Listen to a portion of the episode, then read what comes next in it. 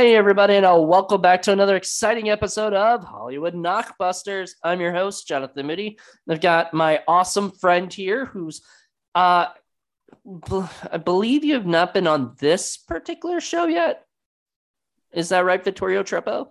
Uh, I think so. Yeah.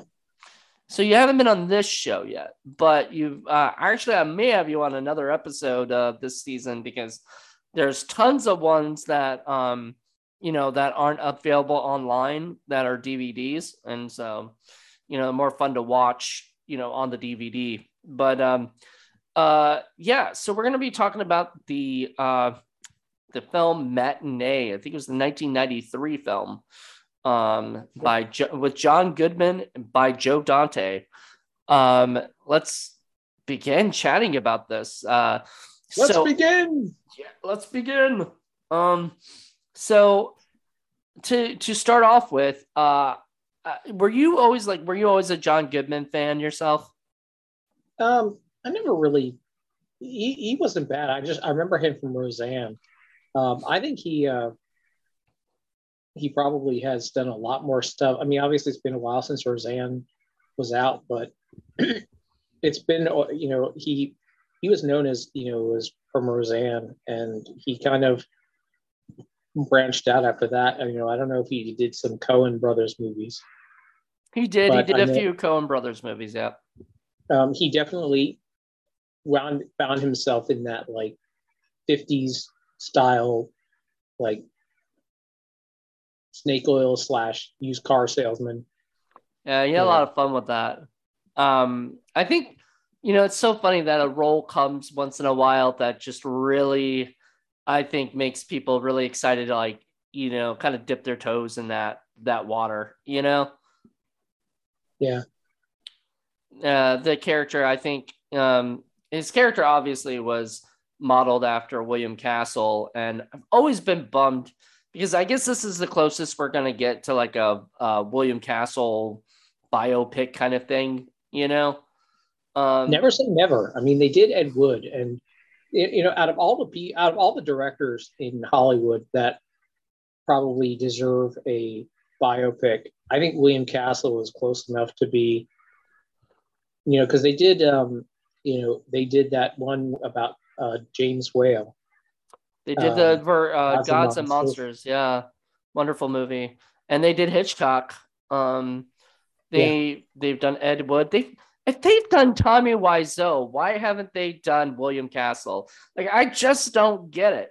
Like I I don't I don't understand he's, that. he's big enough he's big enough there but then again they haven't they also haven't done a biopic of like vincent price That's true.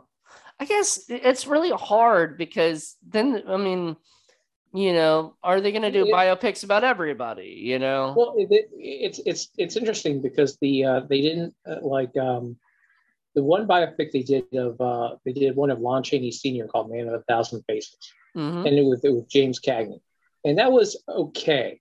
You know, it was it wasn't the greatest. And everyone everyone who is there will will admit that it's not the greatest.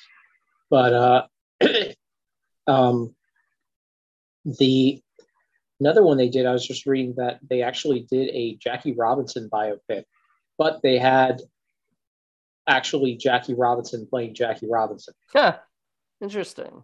Weird. I never knew about that. What wasn't that? Wasn't the original or the other biopic of him? Was that sixty two? If I'm correct, or is that somebody yeah, that else? with um, with um, guy who played Black Panther. yeah, who uh, Chadwick Boseman, who Chadwick, sadly uh, passed away. Um, such a bummer too. He had so much going in his career. He was doing so well. Such a bummer. He- he- yeah, it's amazing when you look back at like oh, I mean, how like the movies that he was in. He was in a lot of really good movies. Yeah. Yeah, he, he had he had like you can't say he didn't have a good career, you know. No, he he had probably one of probably actually probably one of the better. You know, he kind of reminds me of in in some ways of like um that John Cazale guy. I'm not sure who that is. Uh, he was in um he was only in like four movies. Like, but he was it, it was in like Godfather, Godfather. Oh, that guy, yes. Yeah, yeah. uh, Deer Hunter, and Apocalypse Now. oh yeah, oh yeah. I remember uh, reading about that, and like they're all award winners, you know. Yeah, and the, I think he was it, in the conversation too, or something. The movie, The Conversation. Yeah.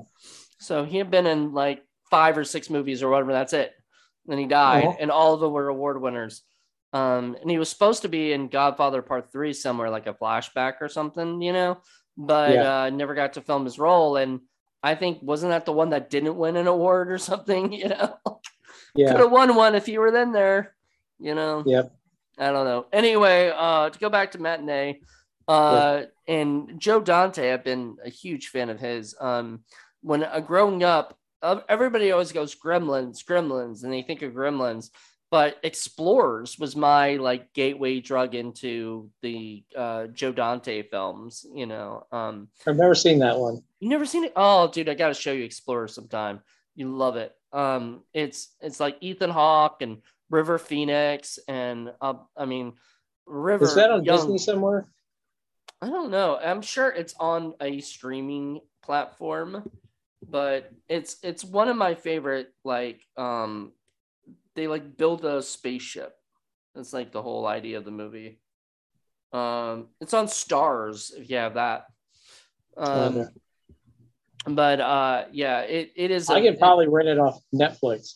You probably can, and it's a wonderful. It's definitely worth a rent. Um, that was my that was my gateway drug into Joe Dante, and then of course Gremlins and uh, a ton of other films he's done. Um, uh, but you know this this movie matinee, I when I was a younger, I was not.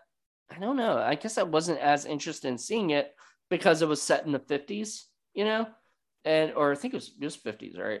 Uh, it wasn't 40s. Um, but I was just not into that like time period back when I was a kid. Um, you know, I, I became bigger into period pieces and all that stuff years later in my life.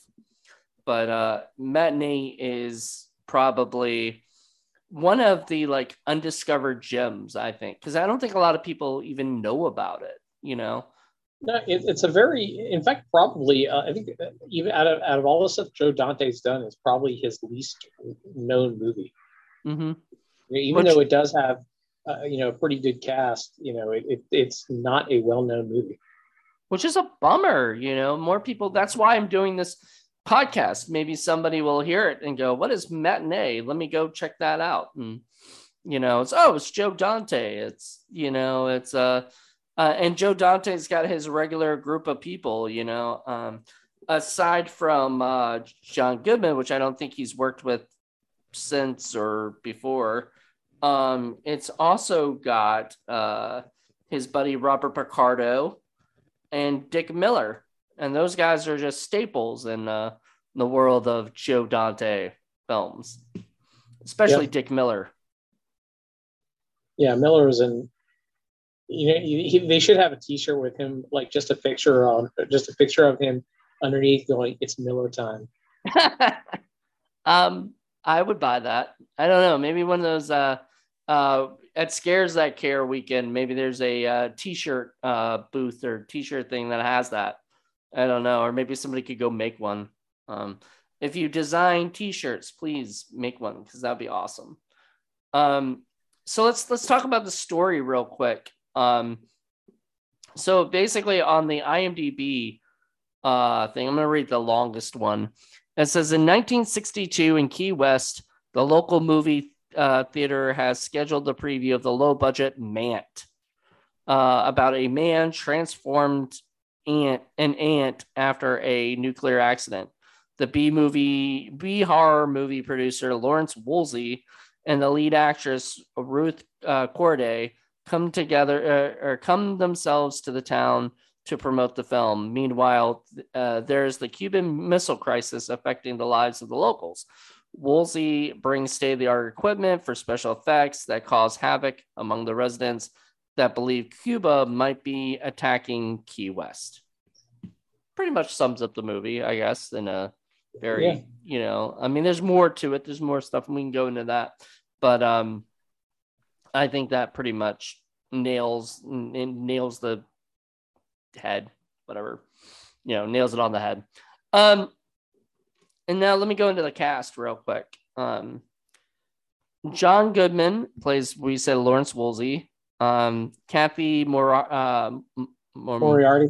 Moriarty. Cathy. God, I'm really terrible with names sometimes. Um, Ruth Corday uh, slash Carol, because she plays Carol inside the the movie Mant. Um, Simon Fenton uh, plays Gene Loomis, which weird that it's a Loomis. Get this, you know, I keep hearing all those stuff all the time. That name.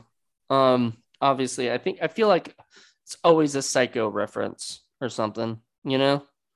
Um, mm, I don't know. I don't think Joe Don. Do you think Joe Dante made a reference to Halloween? Well, Loomis. I mean, it's Yeah, but Loomis was Sam Loomis was originally the name of the guy in Psycho. The Okay. uh so he was like he wasn't Norman Bates obviously, but he was uh the uh was it the uh boyfriend or uh the boyfriend of the of Janet Leigh's character, you know. And then uh so Halloween used Sam Loomis as a reference to Psycho because I think Psycho was John Carpenter's favorite film or one of them. Plus, it's also uh, it's also interesting that, uh, and this is I guess this is to that movie, but um, Halloween uh, had Jan- uh, Jamie Lee Curtis, who was the daughter of Janet Leigh. So it's really funny, you know. It all comes full circle, you know, and that kind of thing. Omri Katz uh, plays Stan, and I always remember Omri Katz from the Hocus Pocus and from Eerie, uh, Eerie, Indiana, which was one of my favorite shows growing up. I used to love that show. Um, Lisa Jakub, who you might remember from like Mrs. Doubtfire and uh, let's see, Independence Day and a bunch of other movies back about that time. Um, she's unfortunately quit acting. Um, she's retired and she sells books and talks about her life and and does like you know talks and everything. She's sweet. I've uh, interviewed her before. Um and she plays sandra the girl who the misfit girl who caused all the trouble you know? Um kelly martin who i'm friends with on twitter and has liked my tweets to her. So that was awesome. Uh she played sherry the cute uh, girl who had a, uh, you know, who basically uh, was the love interest of, um, I want to say it was Omri Katz's character. Yeah, Omri Katz's character. And uh, let's see, there's Jesse Lee Soffer, who played Dennis Loomis. Um, and I guess that was, uh, yeah, that was the little brother and uh, Anne Loomis uh, was Lucinda Jenney, and then there was uh, Harvey Starkweather. Do you remember that guy? That the um, the fifties. Uh, uh, what's he called? Um, you know, he reminded me of the like Grease. He's a greaser yeah. character, the the one who gotten you know sent to jail and stuff before. Um, Yeah. he was uh, he was played uh, by uh, James Villemaire, Villemaire, and uh, Robert Picardo played Howard, the theater manager, and Dick Miller played Herb Denning. So those are the only ones that the tr- the, the main cast. We don't want to have to go through everybody in the movie. Um, who is your favorite character in this movie? Oh, that's that's tough. Um, Well, let's say I let's do- say without John Goodman. Like take John Yeah. Goodman out because obviously I kind of like that one that one girl who's like the friend. I think it, the the smart was, trying to think who, who she was. The the lady who was the um, who was the smart know it all. the the one that was causing all the trouble. Yeah, was telling everybody, you know, don't go down, and you know, Yeah. that's not gonna help, and you know, all this stuff. Um, that was Lisa J- you know, Lisa Jakub playing uh, Sandra. Yeah, so she was wonderful. I loved her too. Uh, she was probably, I, I would say she's my favorite character. Um, I I don't know. Um, actually, come to think of it, um, Yeah, I think she was my favorite. Her or the the other main girl. Um, as I said, Kelly Martin's character. Uh, what was her name? Um, uh, Sherry. Had, I think they had a lot of people in this movie, but not as many characters. Yeah, there was a lot of background people. A lot of That's true. Yeah. Yeah, Well, there's like main maybe like 10 main characters, you know, and then the rest were all people that maybe had a few lines or um set dressing. yeah, they're pretty much there because I mean, the main thing, the main set is the theater. You know, that's like where most of the action actually takes place. Uh so like the first act is, you know, talk, you know, kind of introducing that they're going to have this big theater, you know, thing during, you know, Cuban Missile Crisis, right? Which actually makes sense that they would do a film, you know, screening or whatever to try to like kind of lighten the mood of it, but they also tried to make it work with, you know, the Cuban Missile Crisis. You know, like Yeah. I thought that was, I, I think that's pretty neat, but sort of like, I don't know. I, I, I as a filmmaker would never do that, just because, you know, because the problem is after it gets released. Back then, films don't didn't go to VHS or anything. They only got shown Yeah. at the theater anyway. Um, they're not even on. Most films weren't even on TV. I don't think at that time. Like maybe they were, but it was mainly like shows or whatever, not movies. Um, so like if you didn't see Mant, uh, you know when it played, you didn't see Mant. You know probably ever again until if you lived to be you know in the nine, 80s and 90s where VHS came out. Um, I think that's when VHS came out. It could have been earlier than that, but um, Early 80s, I think. I think. Betamax Betamax came out earlier. Earlier. Huh. Yeah. That was the, I had both. I had all of it. I had I, except for Laserdisc. I never had a Laserdisc player. They're too expensive, you know, and they didn't last long enough to like you know make my family want to actually get one. Did you have a Laserdisc? No, I didn't. Um, I know, like, for a longest time, um, when American Oldies was open down in Newport News, they had uh, somebody sold them a bunch of laser discs, and for the longest time, they just had like a whole slew of laser discs there. Oh, wow. uh, um, I remember um, my cousins had a laser disc player, and I remember the one movie they had was Stripes. Stripes, nice. Uh, that's a that's a good one. I used to have that on beta. But if you, I don't think you were around when I had my beta, were you? Like, No, I don't remember that. so uh, we would uh, take the VHS and do from VHS to um, copy from VHS to beta, you know, uh, which you're not Yeah. really supposed to do, but it's over, done. Nothing you can do about it now. Um, but uh, that's what we used to do. And then, um, so we'd have all these Betamax uh, uh, cassettes. And uh, I, I loved, like, I had Princess Bride or Terminator 2, but they'd always like fuck up, you know, after a while of watching them, right? You know, um, just like VHS, you know, after a while the tracking would have a problem or something would mess up, and always on every single one of them, uh, they would mess up. I don't think I had matinee on anything, not even DVD or. Oh well, now I have it on DVD, but I didn't have it on um, VHS or uh, um, or there because I mean, once again, I wasn't. I I just I guess I wasn't really into watching this stuff, and I didn't know who William Castle was for a long ass time. You know, not till I got into like high uh, past high school, and when I started, you know, started looking up who Ed Wood was after that movie came out. I think I dived into like, oh, there's also this guy William Castle, and there's a bunch of other people. Thanks to the internet, Thank you, Internet. Uncle Google. You know, um, my rich Uncle Google. Uh, so like we said, uh, John Goodman's probably everybody's favorite. You know, you would say, right?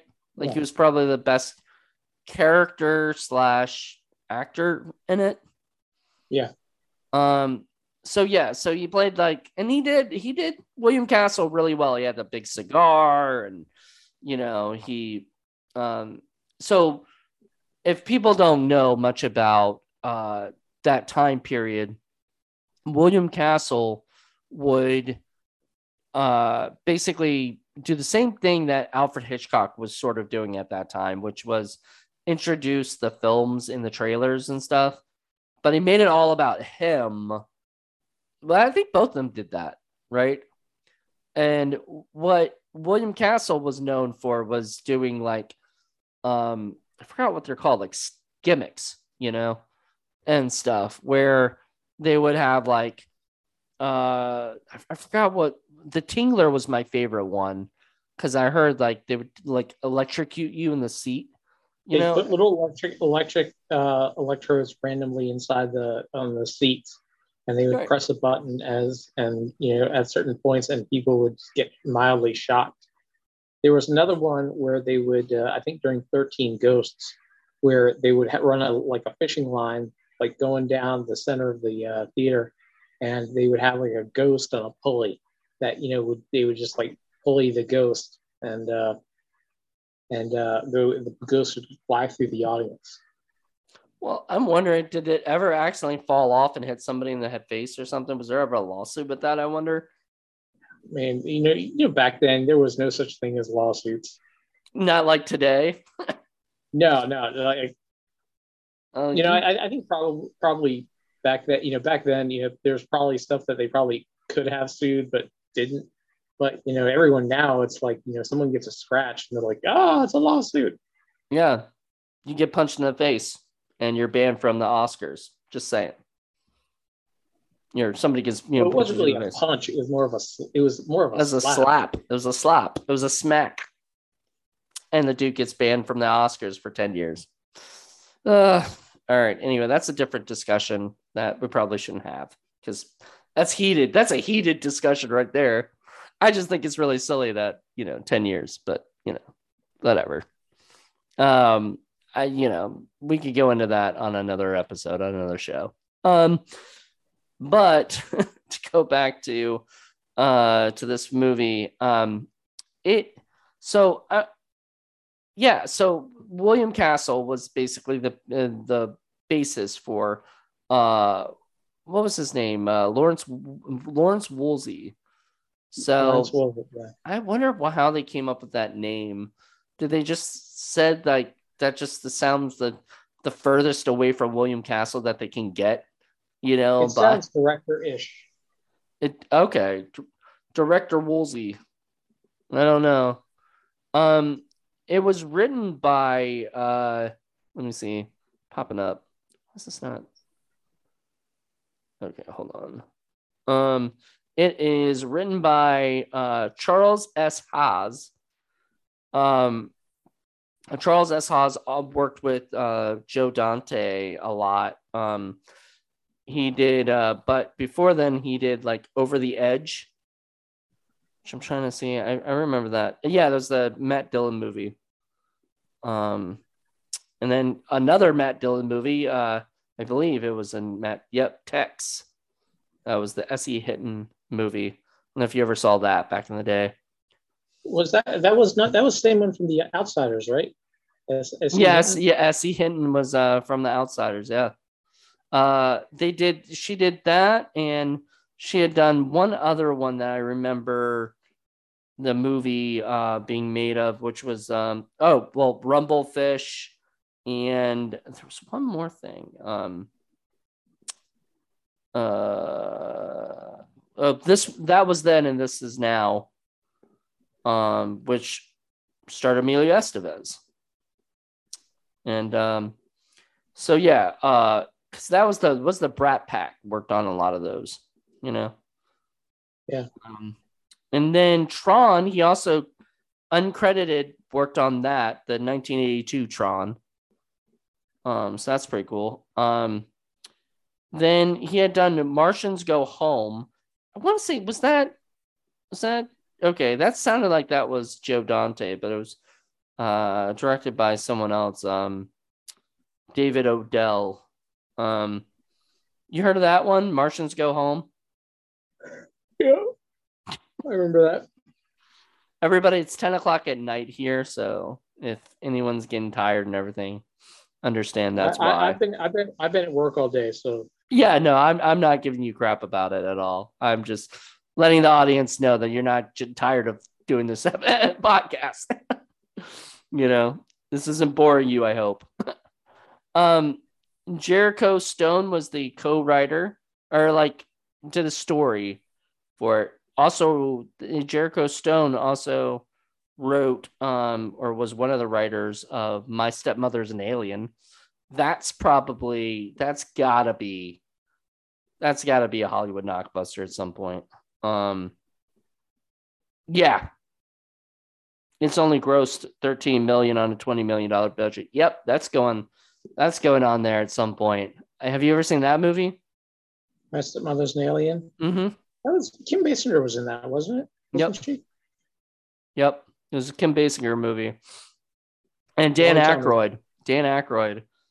Uh wonderful. I just I love that movie. It was such a that like movies like that or uh Buffy the Vampire Slayer the movie or uh uh my babysitter you know um uh was it my uh my uh babysitter is dead you know um stuff like that i i absolutely loved all those movies like that was those were the films that i grew up watching over and over and over again um Don't don't tell mom the babysitter's dead. yeah don't tell mom the babysitter's dead um with Christina Applegate? hmm Also, and you know, so I watched all these movies, and some may become Hollywood knockbusters on the show. It may come on the show because a lot of them did not do very well, but like I loved them, and I knew a lot of people who did, you know, but they they didn't win the hearts of people in the theater. You know, they actually won it on cable or you know and this movie i think won the hearts with people on cable and uh and dvd you know and whatnot vhs um it's it's funny doing all these episodes because i know there are a lot of movies that you probably really enjoyed that you don't realize did not do very well in the box office you know like right Well, the the thing too is like they, a lot of them weren't. Um, even if they didn't do uh, well at the box office, there still wasn't as big of a. Um, you know, there, there's there's more pressure now to get like a big box office than there was back in the day. Plus, the you know they weren't making. You know, back in the day, they'd make a movie for you know, like you know, seems like nothing today, but you know, like 10 15 million dollars whatever.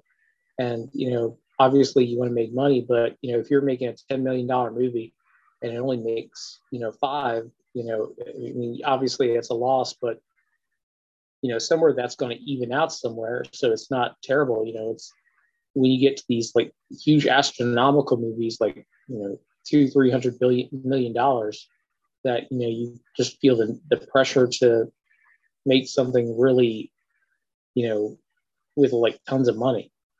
Exactly. This movie was the budget was 13 million and it only made 9,532,895 dollars.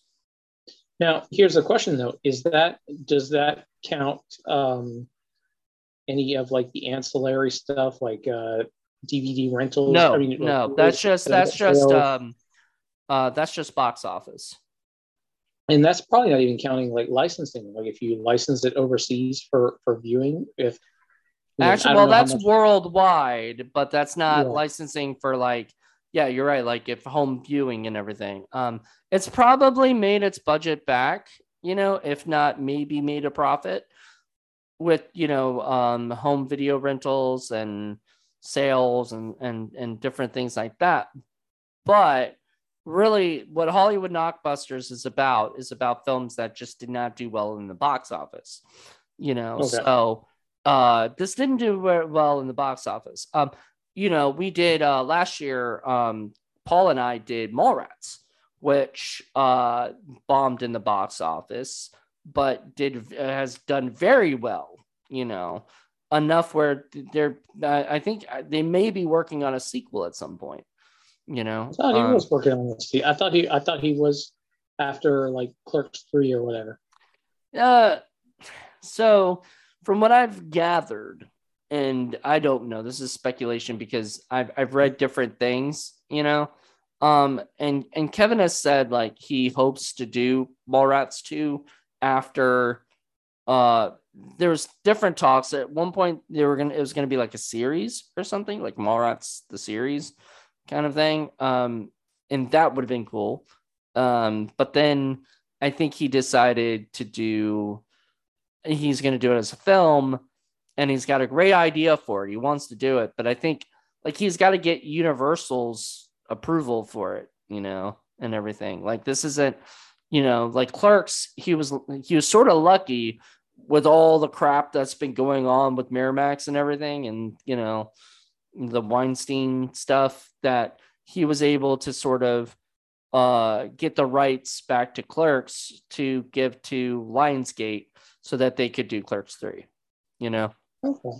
So it's, you know, it's just one of those things. But um, Mallrats was a movie that didn't do very well in the box office, bombed, you know, incredibly bad. And you know um, there's tons of them you know that that don't do very well in the box office but they become big hits on dvd you know? Yeah tons and of that them. you know uh, um, yeah. so I, am guessing uh, obviously uh, joe dante was a big uh, william castle fan and he wanted to do something to an homage to castle. I'm sure that's that's his thing like that was what he was excited about and um uh i don't know. I don't know like the specifics of why uh he chose to do this movie necessarily. Um the uh here's what i've uh read. Um so the character of Lawrence Woolsey is based directly upon the real Hollywood showman William Castle. Characters introduced in recreation of Castle's famous trademark of a silhouette of him in a director's chair with his head turned in profile with his cigar. His name is a reference to Lawrence Woolner, one of the Woolner brothers, whose company, Woolner Brothers Pictures, distributed sci fi classics like Attack of the 50 Foot Woman. So I did not know that. That's interesting.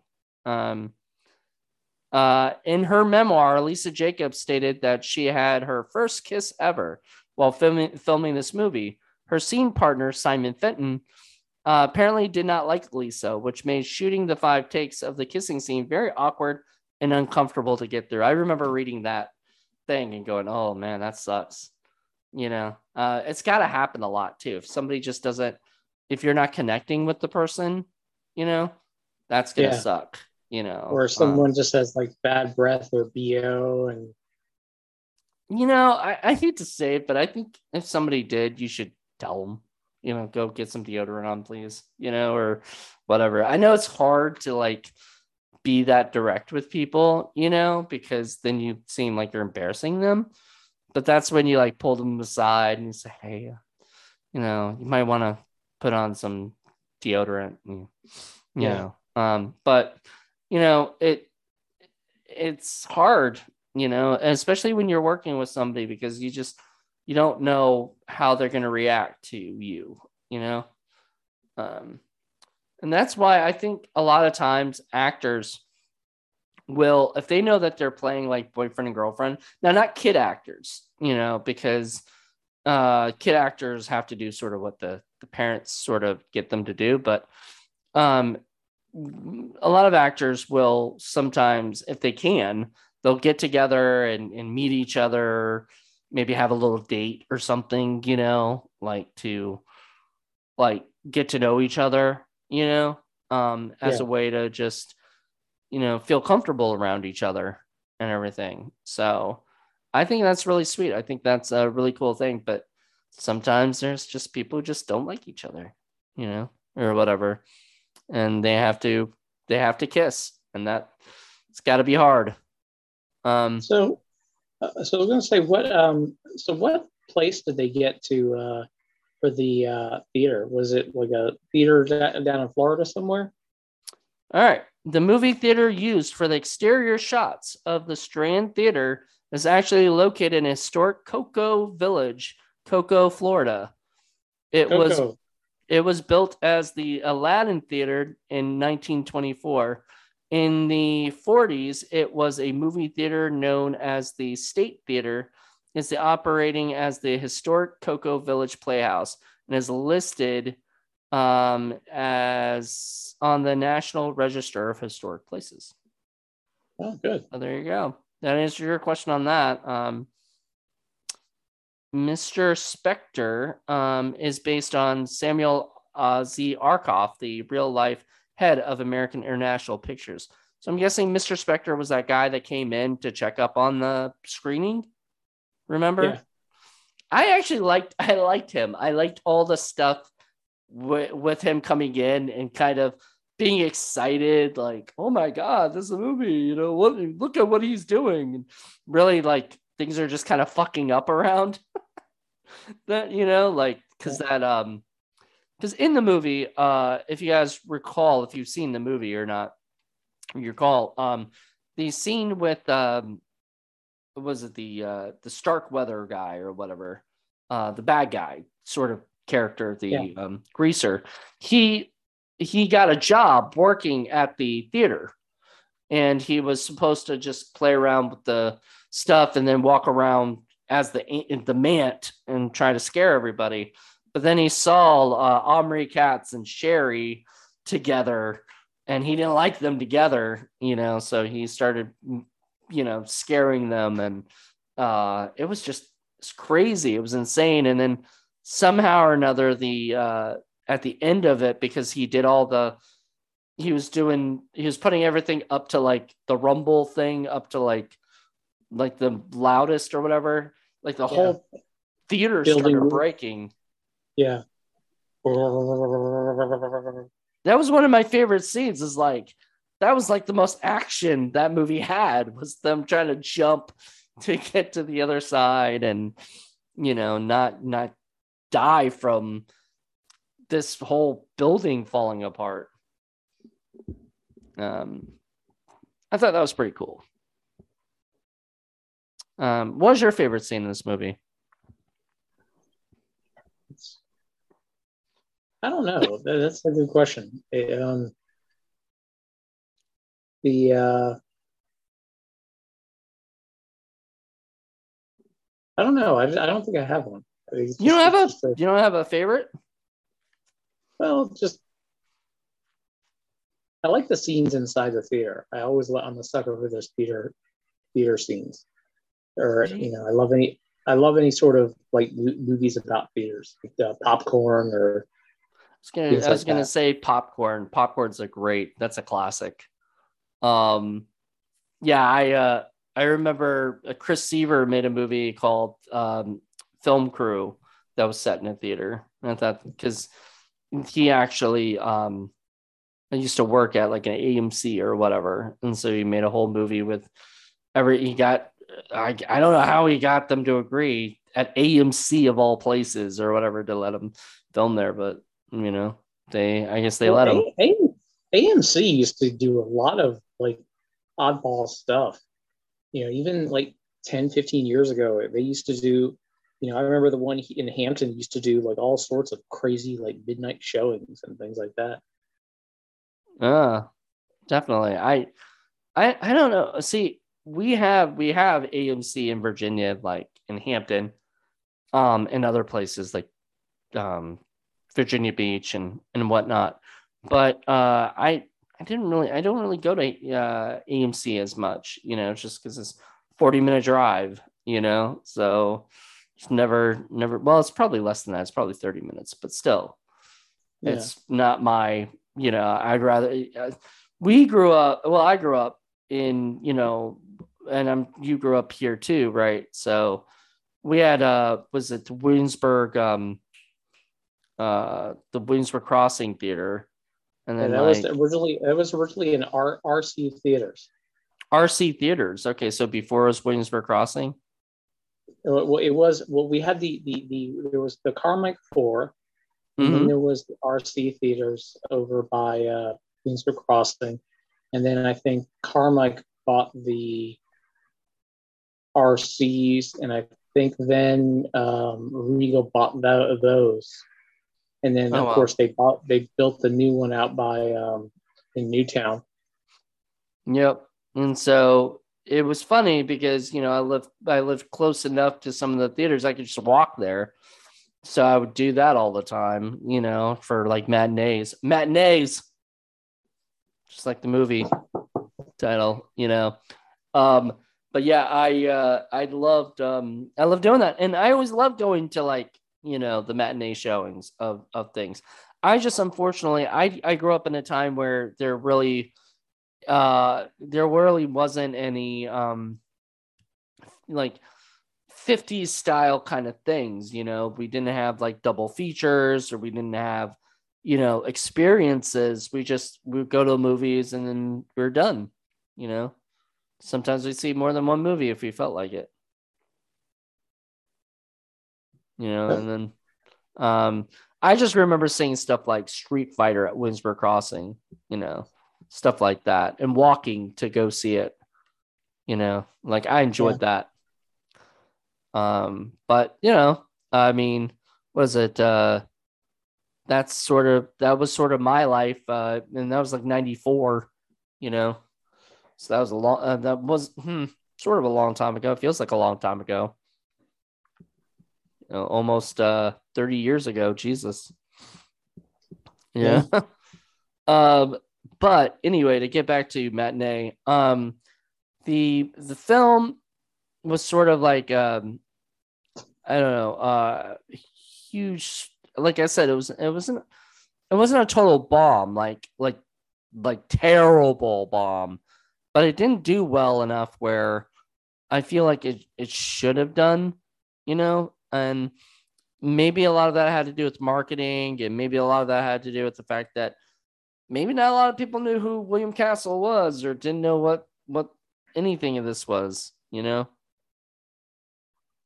Yeah, that's um, it, it's an interesting time period back in the day because you know there were people, all sorts of crazy movies getting made, and you just never, you know, it's just one of those movies. that just you know didn't cost much, and but at the same time, you know, it was just kind of ahead of its time. Yep. Yep, exactly. Um, they say, oh wow, they said that the shot of the panicked audience running out of the theater entrance is a direct homage to what movie? Um, the Blob. Yep, the 1958 The Blob. Uh, I love that. That's on Criterion. Yep. It deserves to I- be. I used to have that. Like I remember, I remember reading a biography on Steve McQueen, and just I forget how old he was when he did that, but he wasn't. uh He wasn't. I think he was in his late late twenties or something, mid late twenties. Yeah, nice. Um, so I know um uh the the theater that the blob actually took place in and everything, they actually do a uh thing where uh you can watch the blob and then at the end you can run out of the place just like in the movie. Isn't that Cool. funny? Yeah. They do it. They it's like Blob Fest. You know, maybe we should go up there sometime and check that out. That'd be a lot of fun. Bring Paul. Paul would love that. You know, go up there, run out and stuff. And then people sell um uh I know you I'm pretty sure you met Christopher R. Mihm, you know? Yep. Yeah, he sells stuff down there, you know, occasionally. Like sells his movies there because Where is this? uh I think I'm gonna say Pennsylvania. Um it's called Blob Fest. Blob Um, Fest. ever like I heard of it because uh some people on uh YouTube that I follow, like Cinema Sickness, go up there. It's uh yep, it's July 8th to July 10th. It's the uh, Colonial Theater uh in Phoenixville, Pennsylvania. Cool. Yeah. That, just- that the whole that whole like Pennsylvania, New York, New Jersey area has like the coolest conventions. Yeah. I mean, just that just sounds awesome to be able to run out, you know, of the theater just like you were in the movie, you know, or whatever. Um, that just sounds like, you know, like, what are you doing tonight? Oh, I'm running out of the theater, you know, that because uh of uh the because the blob is chasing us. you know, that's cool. Yeah. Um, I don't think anybody. I don't think anybody from the blob is alive, so I don't think there's anything. You know. Yeah. Um. What else? Um. So, oh, Robert Picardo and Dick Miller both appeared in The Howling, and they both appeared as garbage men in The Burbs. You know, all directed by Joe Dante, of course. But I think that's really the cool. The Burbs. Um, was that Tom Hanks? Yep, Tom Hanks and a bunch of people like that. That's a huge. Now, I don't think that was a bomb. I think that did well, but only because it had Tom Hanks. Do you think if Tom Hanks played uh played Lawrence Woolsey, it would have been a different movie? Like, do you think it would have done well?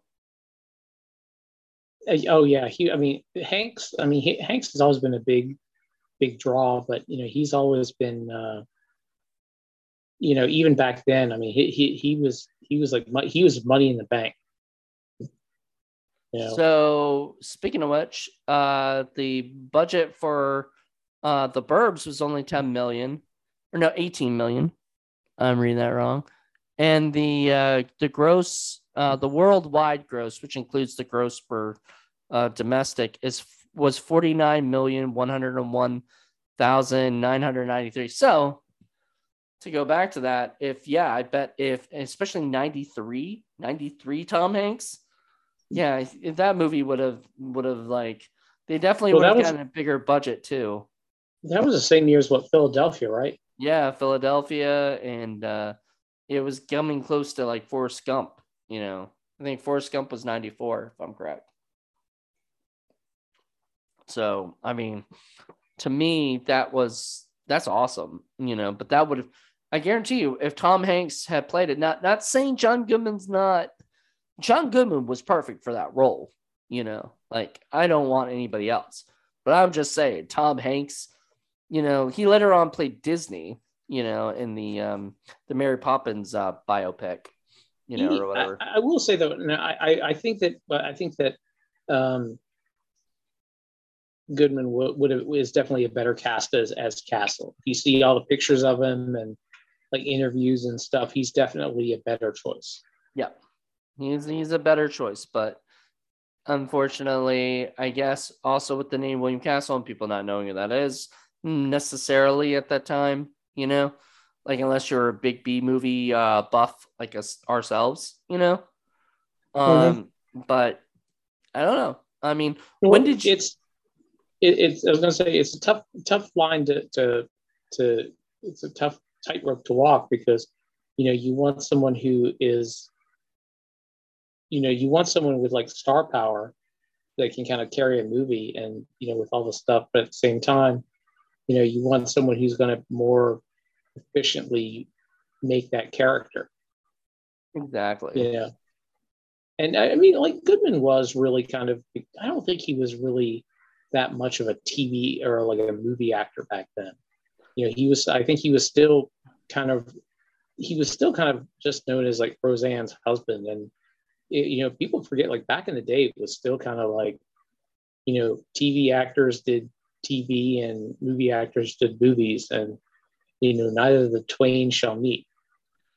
That's sort of true. And you're right, because he was like, how he got famous was from Roseanne um he tried to break out um in the movie stuff and he did he had like lead roles and it was because of roseanne i think i literally think because he, he was such a big name in that you know in that thing but um uh he also was in uh what he, he did uh uh king ralph which i believe will get uh a hollywood knockbusters i guarantee you that movie had to have lost money.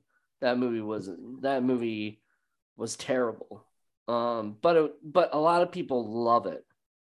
Um, so that's 91, and they did um and so let me see what the uh, box office on that is.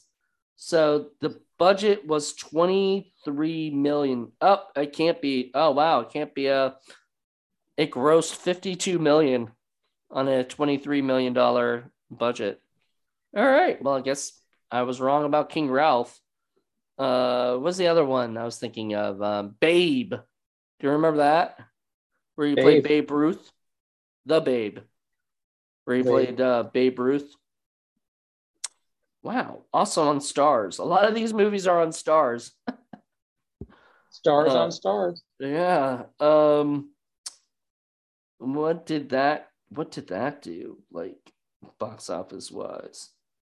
Isn't it not even telling me? Okay. So it doesn't say what the budget was, but it only it grossed 19 million. So if it's under 19 million, uh, or if it was over 19 million, then it, it was a there was a. I mean, I don't even know really what constitutes a bomb. Is is it less than the budget, or is it uh or e- even like what if it only made like one dollar more than the budget, like made a profit of that? Isn't it still technically a bomb? Well, it just I I think it just got, kind of depends. You know, it's like I think back in the day, you know, there were so many like there were so many movies that were put out that were, you know, making you know the whole thing was kind of like a law of averages. You know, they didn't, you know, they weren't. You know, people forget like this is before like everything had to be a massive studio blockbuster. You right. Know, people were you know making like movies for like you know five to ten whatever million dollars and they were making you know decent you know you know decent money you know even if you know it's i mean a bomb you know i would think a bomb is if i would say any any kind of a percentage of like if you like i think if you i think if you haven't made thir- at least 30% of your money back on your on your uh, of your on your cost i think that's probably would constitute a bomb. So you take you know, the budget and you said like 33% of it you know. Like 30 percent. Like say hmm. say if you're if you make like a 10 million dollar movie and you and you only make like 3 million you know i think that that probably could consider a bomb, you know, in terms of. But I think if you made nine million, then that's still a bomb. You know, like yeah. even if it's like nine million nine hundred ninety nine thousand nine hundred ninety nine, like that's a bomb because it it didn't make its budget back, which is like you know that's it didn't make a profit. You know. Well, I mean, like I think there's there's a difference between not really making a profit and then just like absolutely like losing money like you know there's i think there's a, there's a fine line there.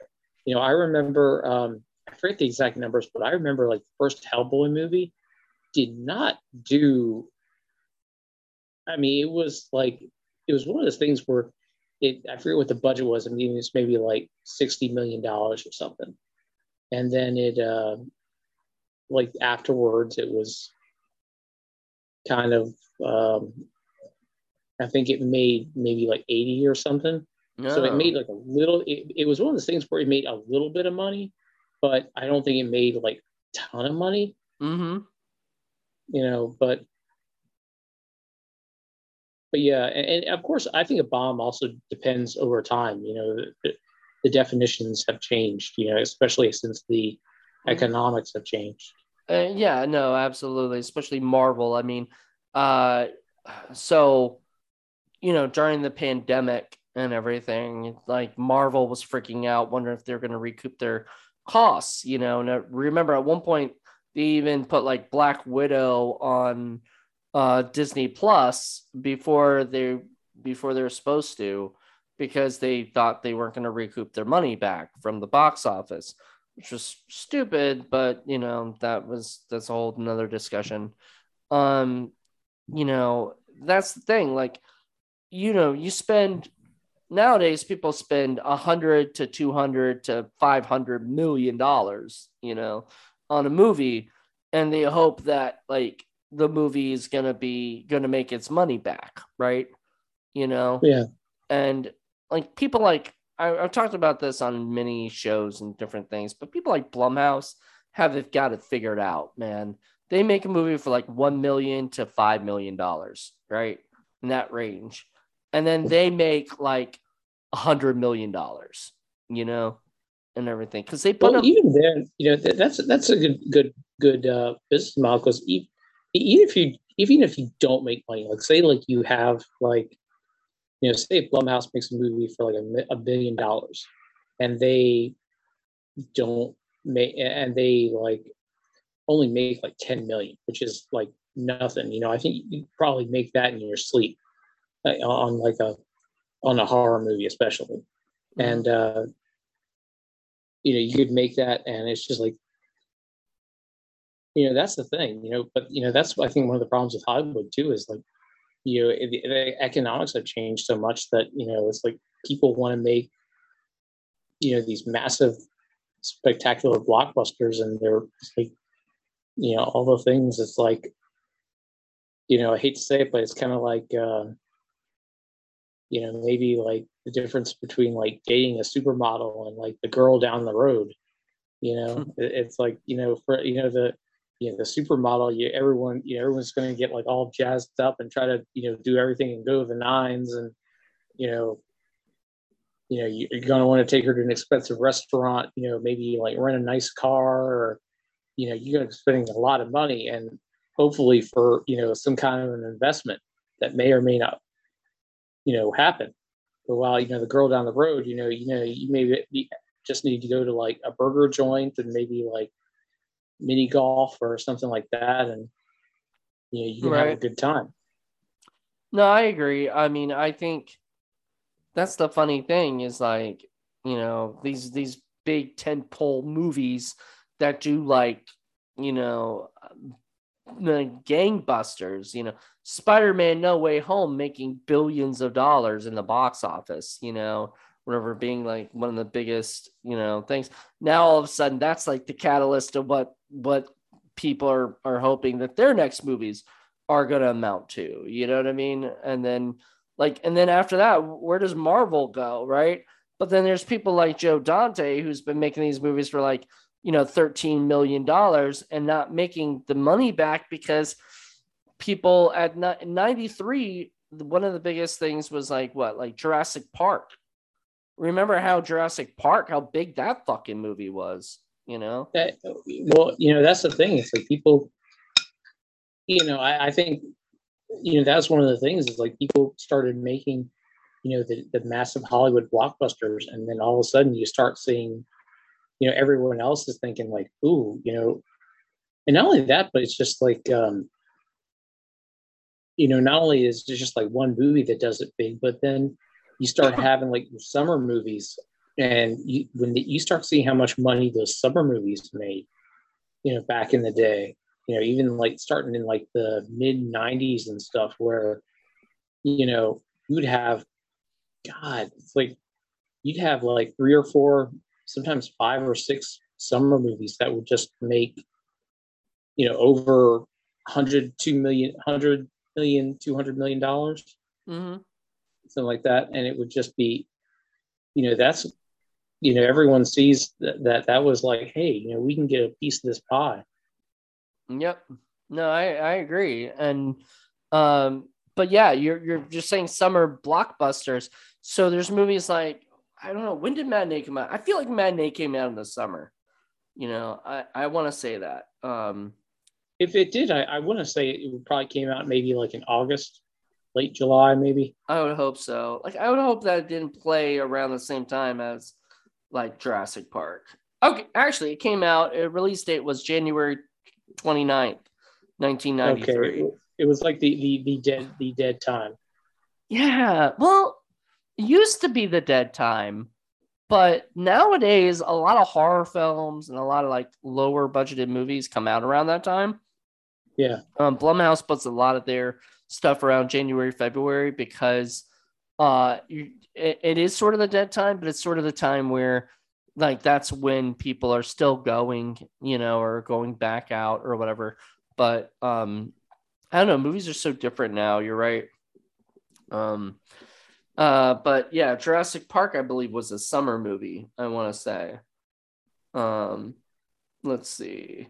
Oh, dude, I forgot. Um, I think '93, if I'm correct, was also the year of the Flintstones movie.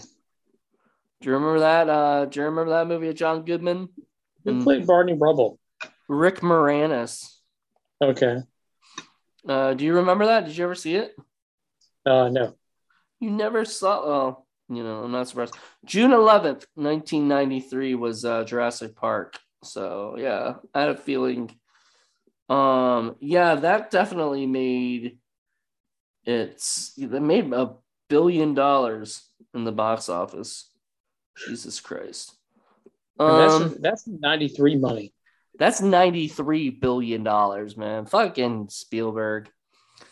Um uh but let's see. Um yeah, uh the Flintstones, I believe, was I could be wrong, it could be later. It was 94, so it was a year later.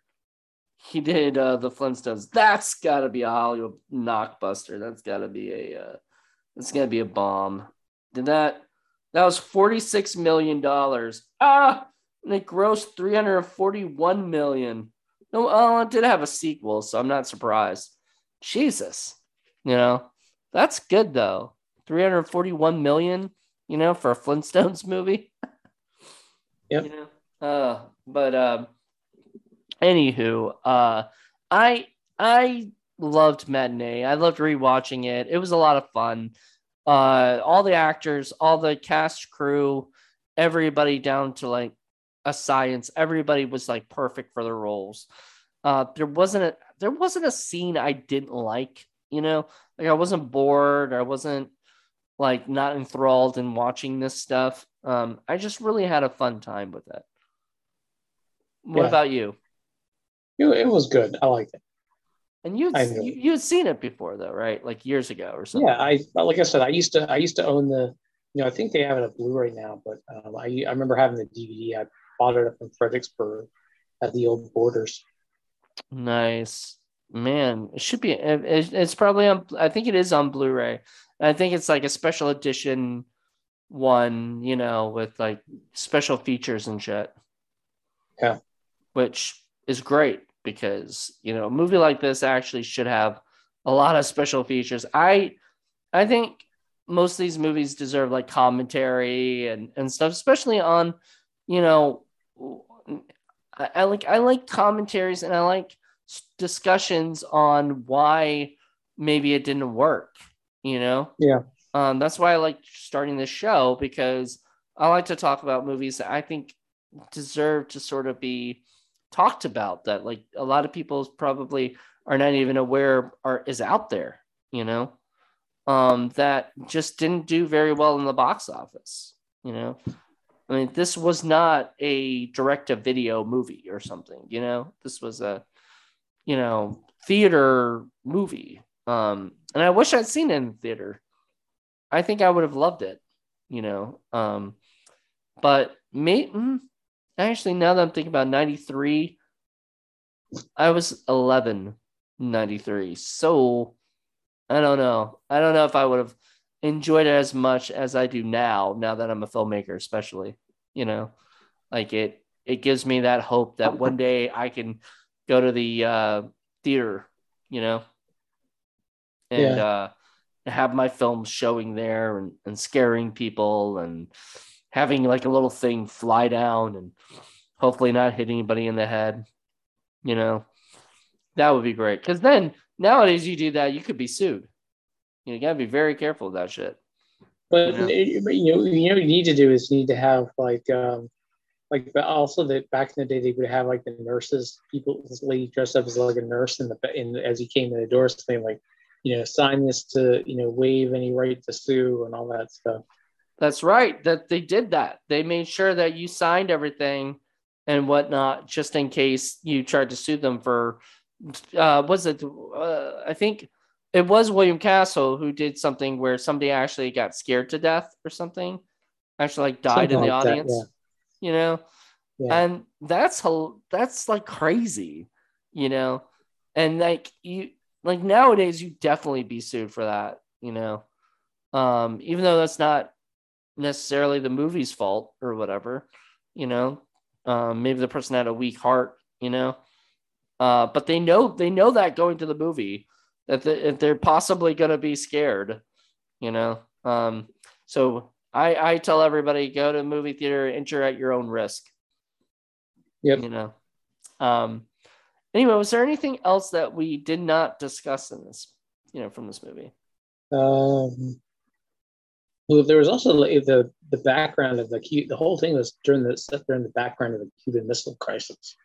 yep So everyone was everyone was scared of the uh, you know, they, they, they everyone was at the beach like you know, towards the buildup of all the the arms and all that stuff, and i i kind of did like book.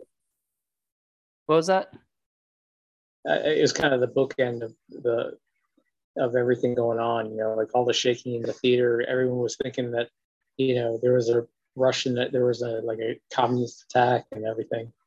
and they had a was it the uh they had the was it the thing that you go inside um i'm, I'm blanking Bomb on shelter. the name bomb shelter they had a Bomb bomb, shelter. shelter and uh the the the theater manager that was his bomb shelter and uh what is it um And they locked them. The kids locked themselves in or whatever, locked in. well was like, accidentally yeah and they had to pry that shit open you know which that guy was saying that it was supposed to not be able to be pried open you know so i would blame the manufacturers of that bomb shelter you know for that um that was that was a great scene too because that was that was the the kiss scene and that was the scene where they're just you know probably felt uncomfortable around each other because they were stuck in this bomb shelter and in real life they didn't you know seem to actually like each other.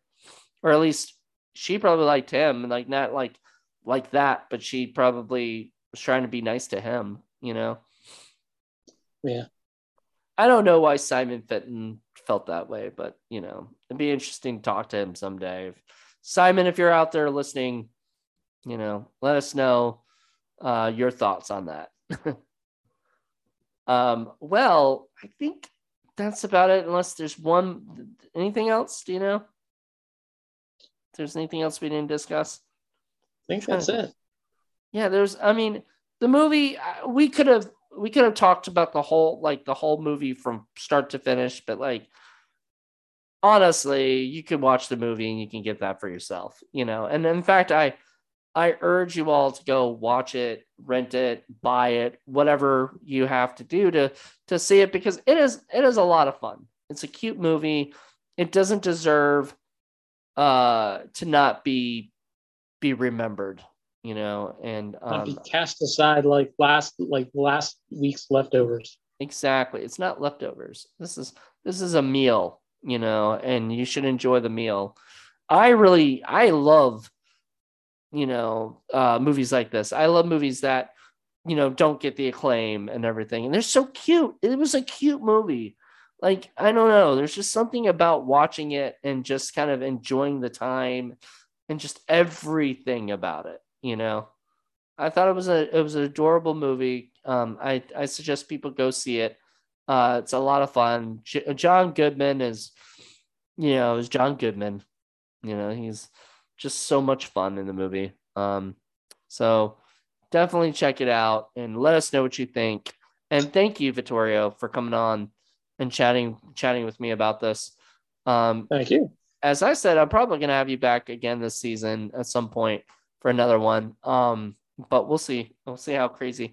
I don't know. Things are things are nuts right now, so we'll see um, what happens. But I'm sure you'll you'll be excited to come back. Um, maybe we'll do Ghost Dad, the Bill Cosby movie. Yeah, he's uh he's not. You know, I don't know. That's a movie that gets a lot of uh. Well, it doesn't get enough attention, and obviously Bill Cosby gets a lot of attention now. So, it's a hard movie to. Wasn't, what was the movie he did? Wasn't there a movie where he was like a spy or something? Oh yes, I remember that. There's a spy movie. I forgot what it's called. Uh, oh my god, I thought it was called something spy. You know. Um, I know what you're now. I've got to look that up. Oh my god, I'm probably driving people nuts because I'm looking shit up while I talk to you. Um, do do do do do do. A lot of Fat Albert stuff here. Um, Top Secret. Nope, nope. That was Val Kilmer. No, there's another movie called Top Secret. Really? So, yep. That's probably not what you're thinking of. Um, yeah, that was another movie. He did I Spy. He was in that show. Robert Uh, Culp. Yep. Um, he was in Leonard Part Six. That's probably a Hollywood knockbuster. So I believe I that, that may be. I think that may be the one. I think that may be the one that I'm thinking of. Okay, yeah, it, it had a twenty-four million dollar budget, only made four million. So that's Now a that, I, that I would consider. That's I would consider that a bomb.